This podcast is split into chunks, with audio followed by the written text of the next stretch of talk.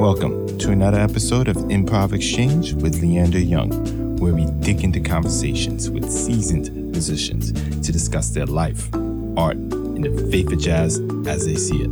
In this episode, we interview a composer, educator, and vocalist currently based in Washington, D.C., Christine Dashiell. Hello, everybody. Welcome to another episode of Improv Exchange. Today we have Christine Dash Lee. Wrong? Dashiell, yes. Dashiell. Okay. There are people who bet on this every episode, and I was wrong again. I messed up. Well, ma'am, can you please give an introduction about yourself, and then we'll get into it. Yes. Um, first of all, thank you for having me. It's always really nice when you know someone appreciates your music enough to you know highlight it. So thank you. Um, my name is Christie Dashiell. I'm a singer, composer, uh, teacher, lover of music. Um, I just released an album called Journey in Black, and um, it's just really an offering of my thoughts and my feelings and my music. So um, I'm really proud of it. That's that's me in a nutshell. Okay. Well, ma'am, I just want to say my friend who has this fancy sound system demanded me to come over.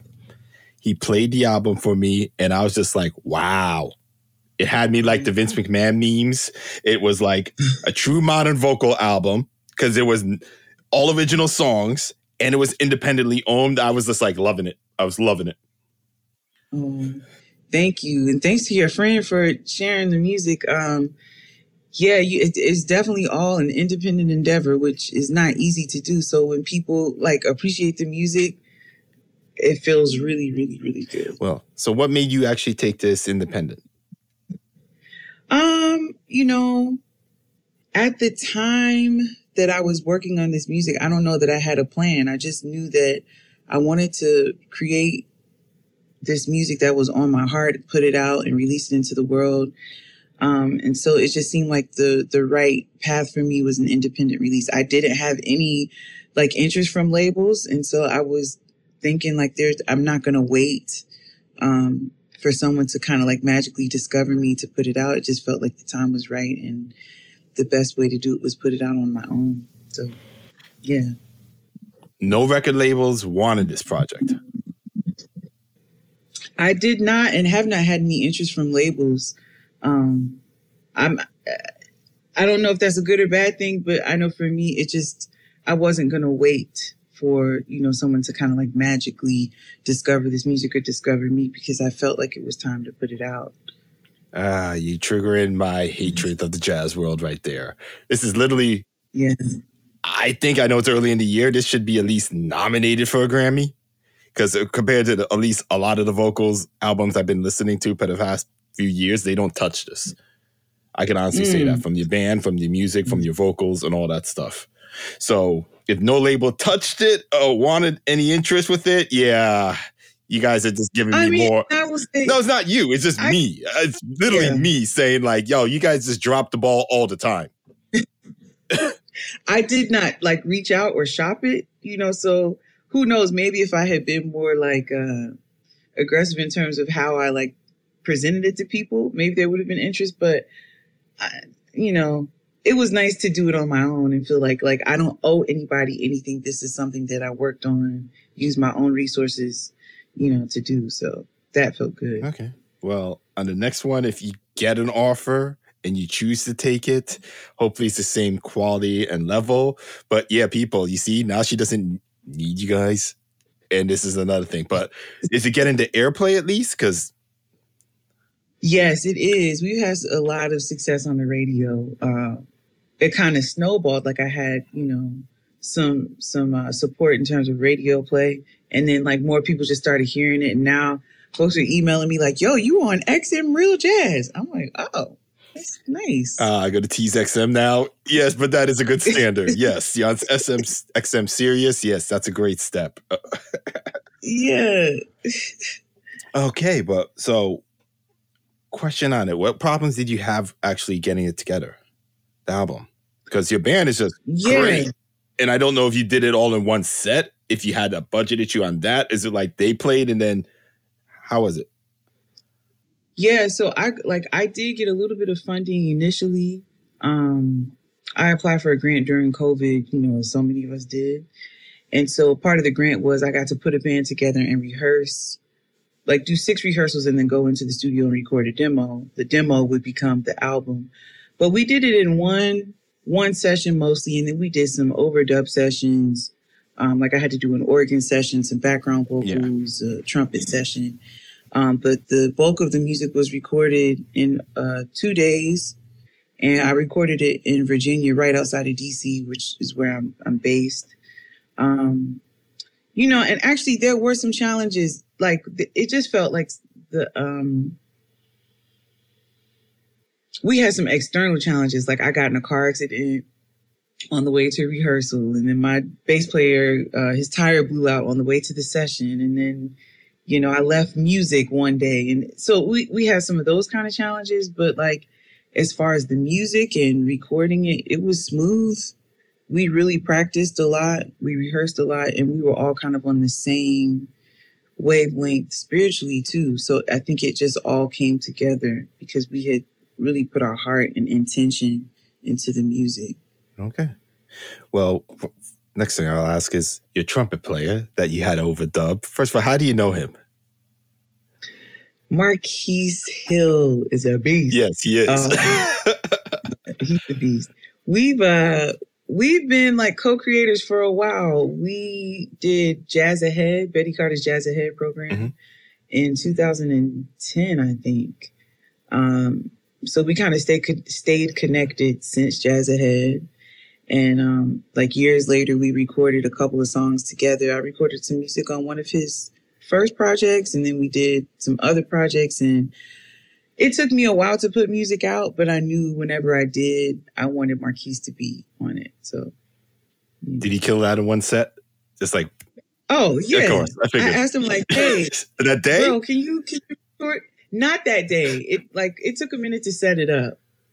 But I was like, hey, do you think you could record some trumpet for me? I had just recorded some vocals for him too. And he was like, yeah, yeah, give me like, give me a little bit, give me a couple months. And then when he did it, he. He did it. He did yes, it. I agree. Mm-hmm. So the organ, another thing I wanted to ask on that, who was playing the organ? Shedrick Mitchell, who is like you know, he's one of the greatest, one of the greats, you know, one of the great organ players. Um, I play in his band, I sing in his band, and we had been, you know, touring on and off for about a year. And, um, you know, we had gotten so close because we were working together so much. I just thought, I kind of need some help with this album. Can you take a listen? And, you know, between him and my engineer, Charles Haynes, um, we just were like, yeah, a couple songs need organ. And then he, he just did it. Okay. Well, at least on his mm. second track, I freaking loved him on it, especially at the end, his build up.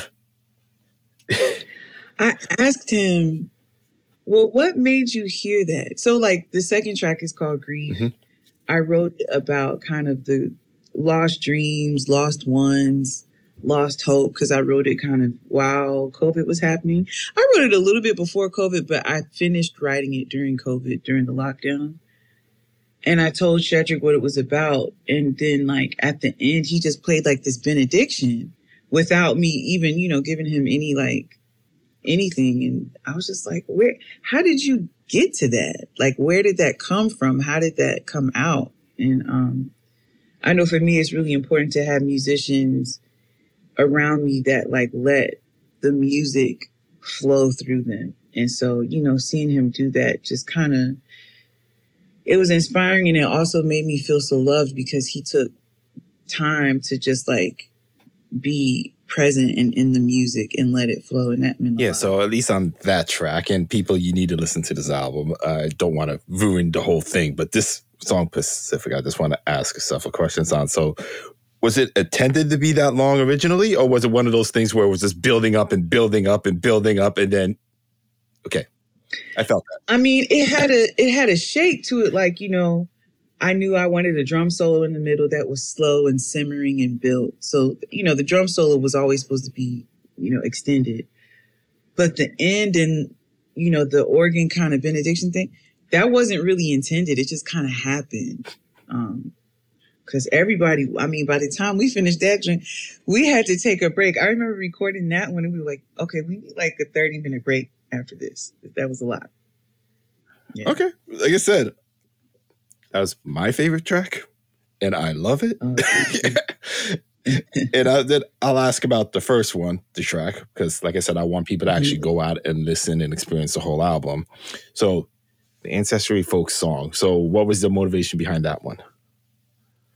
Yeah, that was um so during uh, 2020 my husband's grandmother died and she raised my husband essentially. She and you know his aunties and um and then 2022 my grandmother died. Um and like as my grandmother was transitioning, you know, she had dementia so it was kind of a slow transition we got to see over the course of many years. But at the end, like in her last six months, I just kept going back to the piano and playing this like lament. And that's kind of where ancestral folk song was born. At first, it didn't have lyrics. And then after the death of both grandmothers, like I thought about how grandmothers and ancestors guide us and take care of us even from afar. I know some people don't believe that, but for me, my experience has been that. And so I wrote the song about how you know, ancestors are in us and part of us and move through us sometimes. Okay. Like I said, loved it. And does your husband play an instrument by any chance? He produces. Um, we don't really work together that often, you know, the dynamic. I understand that. I think everyone understands that. but but he's very, you know, he's he's incredible. He like he's from Liberia, so he he writes a lot of um or he produces a lot of music with some, you know, Afrobeat influence. Anyone we would know? Um, he's done some music for Kenny Lattimore in the past, but that's not some of his more recent things. But he is working on putting out music under his own name, which is Little African Boy. And okay. I'm, I'm proud of that. I checked that out also, man. And if he ever works with Tyler, please let me know. I, oh, I will. he does have a song that went viral on TikTok. It's called um it's about jollof rice. It's like, um, who's got the best jollof? Mm. Is it dun dun dun? Oh, yeah. I mean, that song is is, is really dope. And you had all the people's, they were really arguing like, no, Nigeria got the best jollof. Liberia got the. Everybody knows Cameroon got the. So that that is a certified bop. TikTok viral. It did. Okay. It went well. Okay, hold on. Let me see. Wait, I don't have TikTok, I don't but I know it went it went crazy on Instagram, and I'm assuming it went crazy on TikTok. So yeah. That thing will distract me too much. That's why I stay away from it. Okay. Me too. Me too. Me too. Now the other things that I just want to question you quickly on because I knew you from the sing off. Oh. Yes. Oh, cool. Yes, with Afro Blue. So my whole thing yeah, on yeah. that is like, a, I think they cheated you. I still I say it now. the people who won that year are famous. I understand. famous, famous, famous, famous. I get sick of them every Christmas because that's like on repeat. But I still think they treat, cheated you guys. and it is funny because you came after right after a guess that I was teasing about HBCUs, and it's like, we need more groups coming out of HBCUs. I know, I know, I know, I know. So, I know. what happened yeah. after the show? What, what, what, why didn't you? What? You know, so it was 10 of us that went to Howard and sang in Howard's jazz vocal ensemble, Afro Blue. And with it being, you know, 10 people, it was difficult for all of us to get on one kind of collective page about where we were going and what we wanted to do. Like some folks, I know I at the time was wanting to go to grad school in New York and be a jazz singer. And then, you know, a couple of people wanted to do some background vocal work. And then some people, you know, wanted to focus on family. So what happened, long story short, is we just kind of couldn't really agree on where we wanted to go. And so we, you know, are all friends, but we don't make music together anymore. Not as a group. Boo. we love each other, I, I, and I know if we were to come, if we were to come together and make some music, it would be really great because now we've lived life and we have, you know, we the music would come from a different place. But you know, it, it just I think it worked out for the best because it allowed us to all focus on the things that we wanted to do individually. Maybe. Okay. So, what made you guys get together? And how did you even get on the show? Yeah, we um we all were in the jazz vocal ensemble at Howard called Afro Blue. It's a class that all jazz voice majors have to take at Howard. And then some like non jazz voice majors will place into the ensemble, but it's the top vocal ensemble. And I think one of the producers of the sing off um, knew us through a member of Take Six. Um, and so they reached out and were like, you guys should audition for the show. At the time, I, I didn't know what the sing off was, but um, they were like, you should, re- you know, you should do this show. You should audition for it. We auditioned, and you know, a couple weeks later, we heard that we made it. And um, I don't think it was uh, I don't think that we were supposed to advance as far as we did. Um, okay. Why not? Yeah. I mean, you finished fourth if I'm correct, or third. Yeah, we did. We fin- yeah, we finished. Yeah, did we finish third? I think we finished third. We did. Wow, I didn't even realize we we made it to the last episode before the finals. Um, but you know, I I think you know with these um reality TV shows. And at the time, you know, it was a lot of reality TV competition shows. Sometimes they're loosely scripted and they have an idea of who might advance. Um, and so I think, I mean, I don't want to divulge too much, but it seems that we weren't one of the people that they had kind of picked Understood. to be.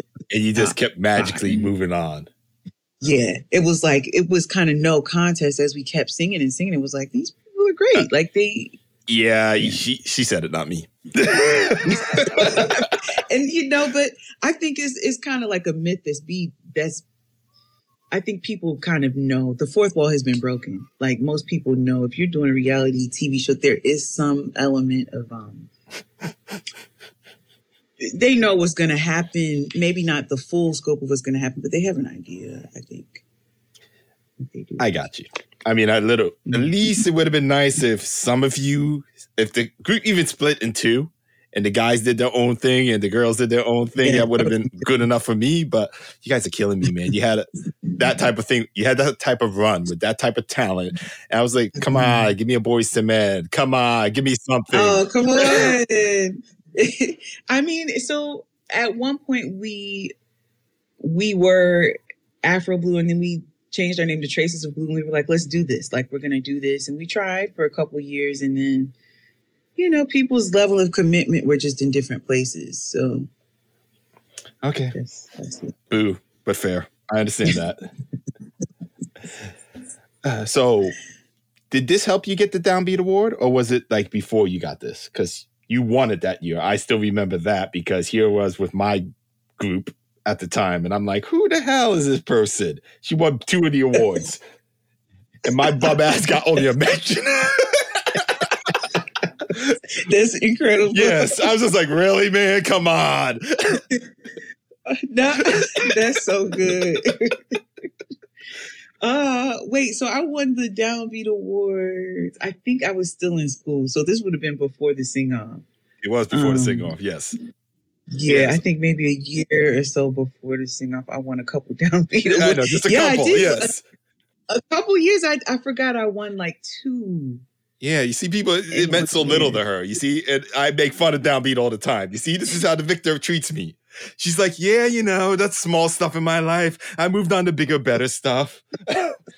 you know, I'm trying to get another oh, Grammy, you know, yeah, yeah, yeah.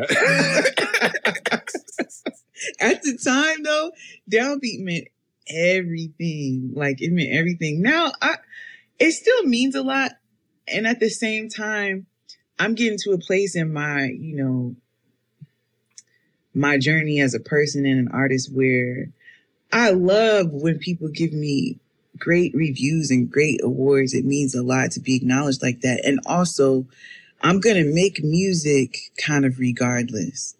Um, so I try not to.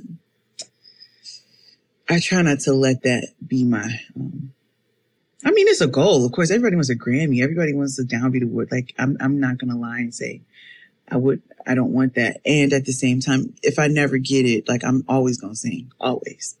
I mean, I hope you would always sing. I'm just laughing at your reaction to it. It's like, yeah, yeah. oh yeah, that thing, the downbeat I, award. well. I also tease it also because even though I never won the award, I tell people, listen, being in that magazine ain't gonna solve all your problems. The people who can't who won Right. numerous Grammys that's come out and say that ain't gonna solve all your problems. Yeah, exactly. I guess that's where I am with it now. It's like I, I recognize there's so many people, you know, that don't get acknowledged by these publications or these awards, and it, they're great. They're greater than some of the folks that have been acknowledged. Um, so it doesn't always mean it doesn't mean everything. Okay, that's fair. But like I say, t- and I mention it all the time, the biggest or most famous jazz singer in the world right now is a girl from Iceland. And people are not paying attention to her at all. What? Listen, Yes. somebody told me about her yesterday, and I'm not aware of this person. Really? You never heard her stuff? Yeah, I'm. No, and I Well, like she's not, not, she's my age group. Maybe that's why. Okay. This girl is huge. I don't know how I've missed this. I've been living under. I guess I've been so focused on. No, I mean, you, you're doing projects, so I'm not going to tease you on it. But you know, those hardcore, I'm a listener, or I, uh, I'm a DJ for this station, and I'm like, you don't know this person. Ah, I'm this. Those people are more like, really, Yeah, yeah, yeah, yeah, yeah. because I'm a big believer that we're dooming ourselves as jazz in general. Yeah, I think. Yeah. it's only a matter of time before it disappears, and we get replaced. Yeah, I mean, I think I can see why you say that. I, I, I do think there is a new group of people that are making some really great jazz music, or you know, jazz. Like you know, I don't even know what jazz means right now or anymore. But I will say there are some people that would be considered jazz musicians that are like making incredible music. So I don't know if it's gonna be com- a complete. I don't know. It's hard to say because I know a lot of people say jazz is already dead. Oh, I think Um, it's already dead. We just didn't acknowledge it yet. We didn't have the funeral. We didn't have the ceremony and all that stuff. We're, we're clinging on. Yeah. You know what I mean? People don't want to. And reasons why I say that is like there are no venues anymore. People don't want to see Mhm. live music. Mhm. And let's just use any artist you could think of that could actually sing, that could actually dance. Why is she going to have a band? People don't need a band anymore. They don't want to see a band. Mm. Yeah, I mean, I think that's true. And I also I think that social media is kind of um it's a blessing, a gift and a curse. Because in the age of virality, I don't even know if that's a word, but viralness, things. It's going okay. I make a lot of dumb grammar mistakes on the show. viral. There's got to be a word for like viral, whatever viral is. But it's like people are like, if it goes viral, then somehow it's good. Like you know, the way we kind of measure things in our value system is such that if the masses say it's good, then it is good. And so you leave people that haven't been acknowledged by the masses that are making quality things, and um, they're just kind of left in the dust. Um, and so then you have venues that aren't really wanting to support artists like me that doesn't have a million followers. They're like, yeah, you can sing, but your follower count is low. So unfortunately, you you, can't. like on Instagram, your follower count is low? yeah, like you know, I have some like six thousand followers. You know, for for a performer, that's like a very small number. Um, and so when you're when you're asking folks, can I be presented on these stages, and they're like, you don't have any viral videos. Sorry, next. So I I do think something has to change, or this art form is going to continue to suffer. Okay, what would you suggest or how would you like it to change? Because first of all, I would have a problem with people with 6,000 followers not being able to get a gig. I mean, I think the emphasis needs to be less about numbers and more about what's moving, but you know, also is that even really I mean, you know, you know, this is it's everything at the end of the day has a bottom line. So presenters, as much as they want to produce good or you know, produce music and people that make good music, they're looking at a bottom line. So I don't know what has to change. I think our value system has to change. And that's that's that's like gonna be a major overhaul. Oh, okay. Truthfully, I don't know how it's going to change. I don't know if it could change. All I know is that my friends that are popular artists, they struggle with their own set of issues. So honestly, I don't know. But Yeah. I'm just curious because I just found out who your father was when I was looking you up. Oh, So oh.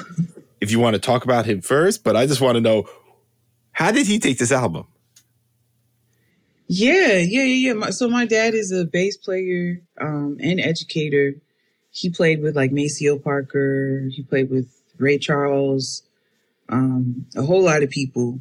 And I, you know, I got to see that growing up. So I think that's why me and my siblings decided to make music because we saw our dad do it. Um, I think he's just really proud of me. He's really proud of us because I say us because my brother is playing drums on the album. And so I think he really feels good about the music we're making. He wasn't always so uh he al- he wasn't always so free with his pride in us. He he was really hard on us. Um you know, as kids, he made sure that we understood the value of practicing and taking the craft seriously. So I think when he heard this album, he said to my mom like they don't even need me anymore. Like they're grown-ups they're playing really adult music now um, so that you know it's nice to hear him say that Okay. I mean, I don't know. Wait, so how was he taking it when you wanted to actually major music? Was he like, yay, or was he like, eh, don't do that? he was like yeah do it but don't be like be serious. Like don't be going in there playing around. So it was like a mixed reaction. It was like do you really want to do this? Okay if you want to do this then you need to be practicing. You don't practice enough. You need to sing in tune. You don't sing in tune. I mean he you know he let me have it. Um, and so it was just a really sobering kind of moment like okay i gotta get serious about this not that i wasn't serious i was always very serious well, but you thought you were serious, but looking back at it, were you really serious? yes i was always Okay. very serious I could look back and But honestly I- say I had teachers that say you ain't serious, and looking back at it now, it's like, yeah, they're right. I was not really that serious. I was always really serious because I felt like I had, you know, I, I was in between two prodigies. My oldest brother is a prodigy and my youngest brother's a prodigy, and I'm smack dab in the middle. And so I always felt like I got to prove myself. Like I'm not as good as they are. So I got a lot of work to do. I got to get in this practice room. I mean, in defense of you, I mean, I'm not interviewing those two, so you beat the. Well, that's true. but and I think that part of my level of seriousness as the underdog has really served me well as I kind of matriculated because it made me just be like, I I gotta practice. I gotta shed. I gotta do this. It made me work hard. I got you. So it instilled, So what you else? know, some things. So I know one of your brothers was on the album. What was the other one doing? he plays bass, um, but you know he he struggles with some um, like mental health kind of challenges. So he's not always able to play as consistently as he would like. I think. Okay, I feel you on that. Yeah. But still, so it's not what's it called? The turtle and the hare?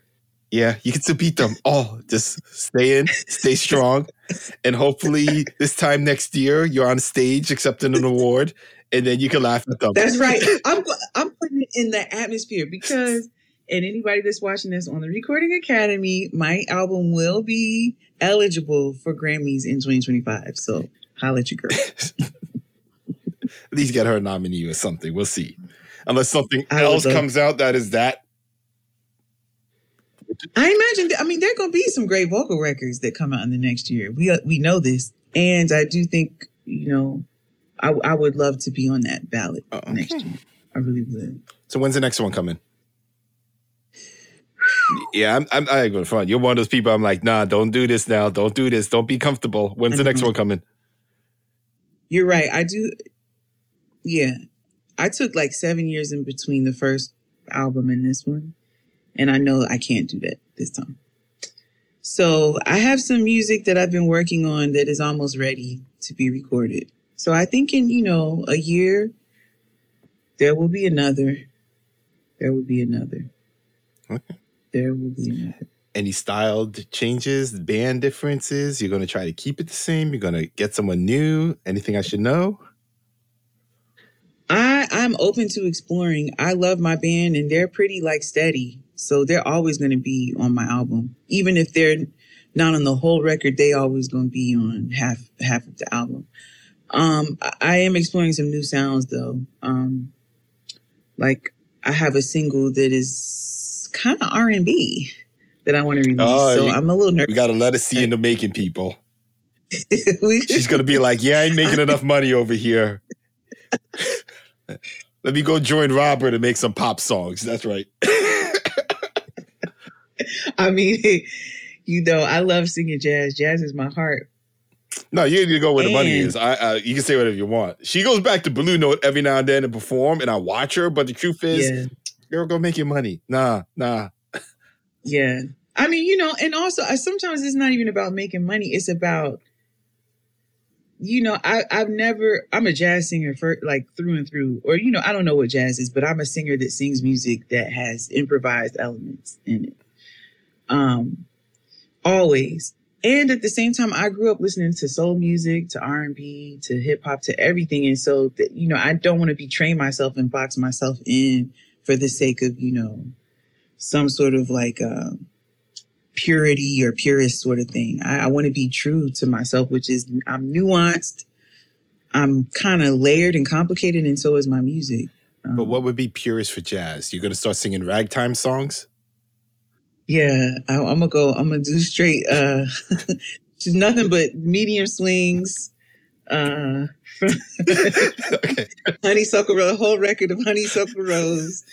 Um, no, yeah, no. I mean, uh, you're right. Purist is kind of like what is purist, but I think there is this feeling sometimes that we can't be influenced by other things and like somehow if we're if we lean into the other influences that we have we're not a real jazz musician or whatever and i don't believe that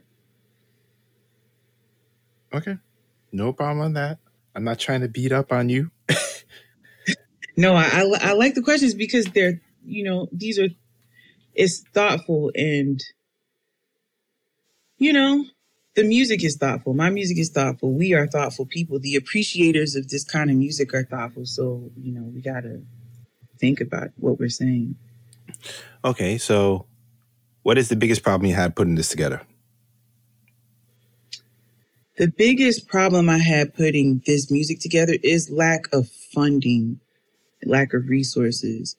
Like, you know, as I get more insight into the industry, I realize that it's many people that kind of make this thing go round.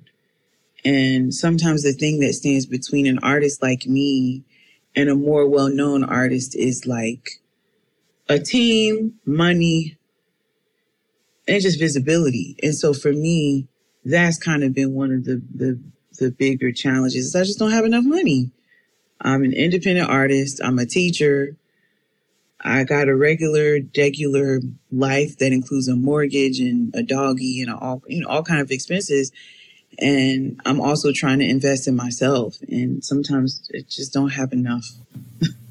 so that's been my biggest challenge. Okay. I mean, trust me, I understand the whole independent putting it all together, but hopefully Yeah. you reinvest all this money into the next album because I want more like this. Mm-hmm. Thank you. I will. That's my plan, you know. Okay. What do people not understand, at least coming from academia and actually doing an, a project? What don't they get? Because at least you had some national exposure. Yeah, yeah, yeah. I, I, yeah, I'm not gonna lie and act like no one has ever you know, I definitely have some exposure for sure. Um, I think, you know, because I'm in education and I teach college students and I'm also a, like a performer that's in the thick of like the music in my career. I think there's a disconnect in like what's real and what's not. You know, a lot of a lot of students, at least in, in on that side of academia, of this generation are really focused on again social media and how things look in terms of how we go viral and this and they sometimes think that is real and in a way it is but just because you go viral doesn't mean you're all of a sudden going to be a superstar because the market is really quite oversaturated. So that's one of the things i try to get to you know get them to understand is like yeah invest in your social media presence because that is important but also like do the work you know you got to sing your scales just as much as you have to post on Instagram. Like, you know, it's not one or the other. They, you know, you have to do, you got to put in the work on all sides. And then from like the, you know, administrative side in academia, I think, hmm, sometimes, you know, the older you get, you can become like bitter and disgruntled. And sometimes that affects how academia and the jazz kind of teaching is being taught and delivered. Okay, tell me. Maybe I'm disgruntled and negative and all that stuff. Go. What do you mean? No, no, no. I don't. I don't think you are. I think sometimes in like jazz teaching specifically, um, there's this feeling that if you veer outside of the lines, you're not jazz enough. And that's something that I really try to resist and really try to encourage my students to explore all kinds of sounds. But if you're in school for jazz, like let's let's learn jazz, let's learn the tradition and also like be expansive, you know? Um because at least that's how I've tried to to make music. Um and then there can be this element of just like, you know, your teachers can just be so bitter with the things that have happened in their own careers that they're not able to like freely share. And um, then it creates like a disconnect between student and teacher. I think that's what I see. My honest opinion on that, even though I agree with you, is a lot of them are bitter because they didn't make it. And now they're in the universities teaching. Yeah and you you can't expect that that doesn't trickle down into your teaching. You know? No, I seen it trickle down. That's why I clearly say that. And it's just like this mm-hmm. group is having, or this student is having a little bit of success that I never had, or I think I'm better than. Oh, they yeah, that student. I, I swear, you see it change. it happens all the time. I mean, and I think as teachers, we just have to like watch that that that part of us. I think it's in all of us. Like if you have a really good student that challenges you and is really good and pushing you, you're like, oh, wait a minute, hold on. It like it's like it's a mirror back on yourself. So I mean, it happens all the time. I see it happen quite often. Okay. So my problem also is, and like I said, you can tell me if I'm wrong, and I know I say this all the time, people, but it's like aren't they overcharging for some of these people to go to conservatories? Oh yeah, I mean, I think the thing with uh, jazz music or, or, or learning any kind of art form, college is cool. College is great. University level study is great. And we know that, you know, jazz music is a tradition that was not you know, it's more like a, an oral tradition. Most people had a mentor or apprenticed in somebody's band, and that's kind of how they learned the music. Um, so, you know, when you look at the cost of, of, going to school, I mean, everybody knows these things are astronomical. Um, but then I get so yeah upset at the older generation, the one night before us, and it's like, how come none of you have a mentor band? Mm, How come none of you are going into the jazz clubs? Because they love to say, oh, and then when I was growing up, they were always in and out of the jazz clubs. I'm like, so why aren't you in and out of the jazz club? Well, I think part of that is because they don't see themselves as the older generation. You know oh, how we are as we get older. I think so. No, I, I think so. I think sometimes some of the greats don't recognize that you are now in that position of elder. So it's like you kind of have to so invite if you're in. 60 plus, you really don't think you're one of the old people in the jazz world. I, I, I can't get my mind around that. I'm sorry. If I go to a Taylor Swift concert, I'm going to be the old person mm-hmm. there. It's mainly for teenagers. Mm-hmm. mm-hmm. So I think you recognize that you're older, and also I think age sometimes, and being in a being a jazz musician, being an artist who's always kind of feels young. I think it takes you a minute to realize, like the Herbies, Herbie's still alive, but the Waynes, the um, who's one of the greats that just passed, um, Chick, um, well, okay, uh, Jay Clayton, Jay, Jay Clayton just passed. You forget that these people have now gone on to glory. Okay, I and agree, like the, but we could just use any one of those that you named. How many of them mm-hmm. had a band and they were going to yeah. School of Music or Eastman School of Music, whatever one you want to say, Juilliard, picking up some kid or two, putting them in a big band, mm-hmm. and giving them a few gigs for the summer, so they have something going for yeah, the most yeah. part, they that's have, a good point. They have their quintet. It's the same quintet for mm-hmm. the past twenty years, and they go on yeah. the gigs. And then they'd be like, "Well, young people don't seem to be in the jazz circuit. I don't know where this is going." No, that is a good point. Yeah, yeah, yeah. I do agree with that. They don't really kind of reach and pull us in. Um, yeah, I, from that standpoint, yeah, I agree with what you're saying.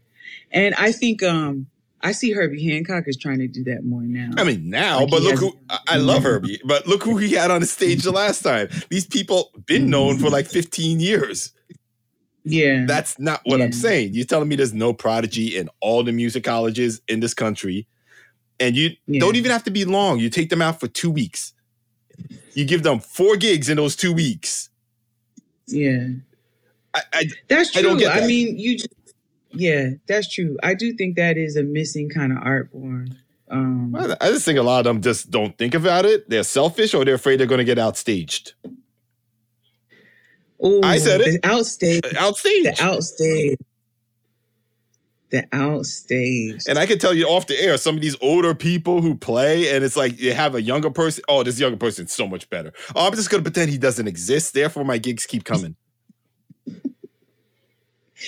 Yeah, I mean, you know, if if you're a band leader and you taking the reins and being the front man, you have to understand there's so much ego involved in that act in and of itself.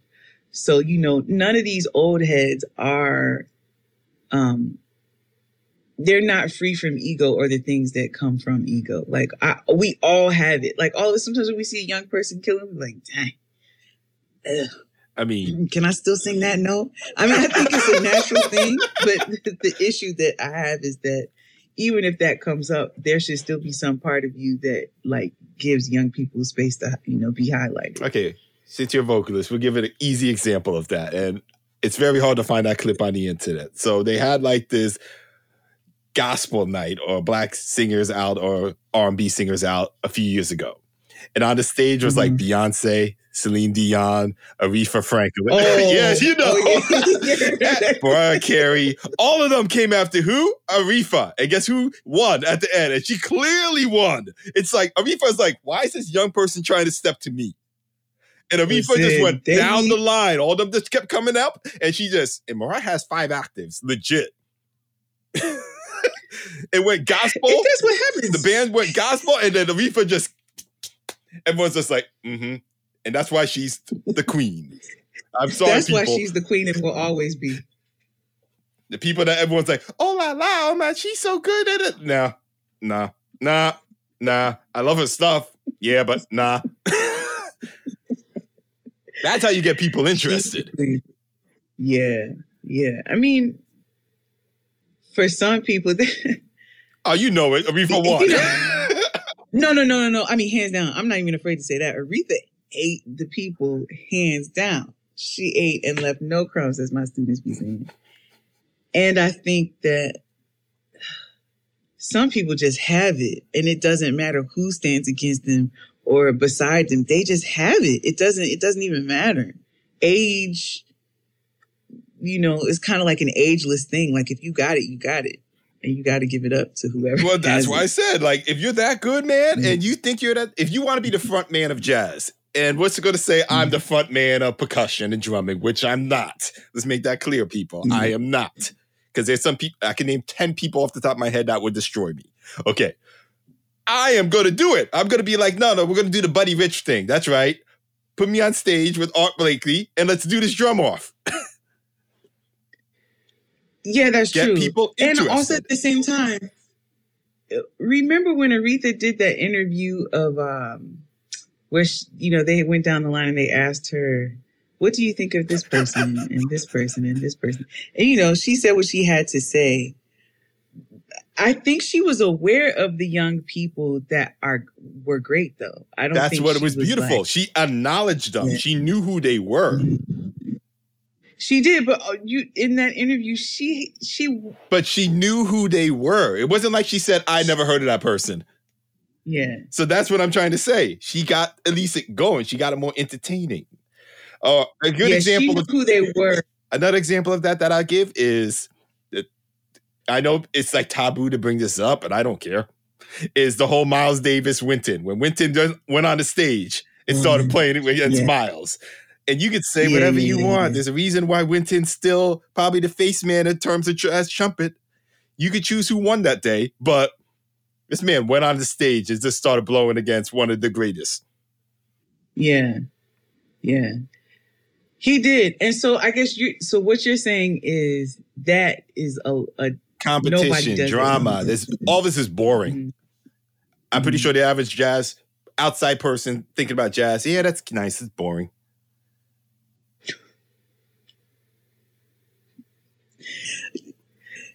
Well, yeah, I do think I do think the outside people that listen to jazz, they're because you know when we play jazz music, sometimes we solo and we do, you know, it's it's, it's a lot for people who aren't really jazz lovers to understand. They're like, what? I don't know what they're doing. It just sounds like notes. Um, I you, I don't know if that. I could give another example of that. Mhm. So, Andre 3000 releases a jazz album. Yes. I'm not sure if you heard it. I've heard some of Okay, I heard it. have- I'll be the first one to say I thought it was crap. Yeah, I wasn't But guess what? Listen to the I still, when he, I realized he sold out the Blue Note eight shows in a row, I found a way to get in there and I listened. Mhm. First of all, I never saw the place that full. I never saw the place that diverse in terms of age, race, and anything. And actually hearing him play live with the flutes and everything, it was actually good. But it was free jazz. It was open. Mhm. So there were some Mhm. people there. If you're watching the crowd, because where I was sitting, it was in the back upper deck of it. You saw the reaction from the people. There were some people clearly vibing and loving it, and there were some people who weren't getting it at all. But the fact that he was able to get a completely different set of people in there, introduce them and welcome them into the space, and a lot of them Mhm. actually liked it, yeah, I got to give him credit for it. Yeah, yeah, yeah. Because I mean, he's an entertainer, so he understands how to draw people in. Well, he's not limiting himself. Uh-huh. And that's one thing I do like about certain artists. They're like, yes, I'm known for, in his case, he even said it like rap, but I wanted to do this. And I welcome him for doing it. And actually hearing him perform live, it was great. Yeah. I mean, and it kind of takes me back to, you know, when I was talking about, you know, how sometimes in school we want to limit our students to straight ahead and this and that. But like, you can't let those kinds of things keep you from expressing and being free. Don't. And and you see sometimes when you get caught up in the I'm a sing or I'm gonna play jazz only, you miss an opportunity to like invite people into the music, you know, because we sometimes jazz can be so like I'm a solo for 20 minutes Okay. and not really care about the audience. If you're doing that, you're just killing even the people there. And yeah, even the jazz yes. lovers, you're like, and second, I'm like, Yeah. how many straight ahead gigs are there really? Yeah, that's a good question. How many straight ahead gigs? I haven't really done a whole lot of straight ahead gigs in a long time. Um but like if you think about when people are in, you know, jazz clubs, folks go because they're like, "Oh, it's a cool thing to do on a Monday night. Let's go to a jazz club." And sometimes they don't really know the artist and then they're just kind of there talking and drinking and doing their thing, they're hanging out. and um, then they have the background music of somebody going in, you know, for a five chord solo, and People don't want to hear. It. It's just no real exchange. Yeah. But I also tell Yeah. people point I blank, mean, I- you want to know how the quickest way not to get a second date? Go to a jazz club.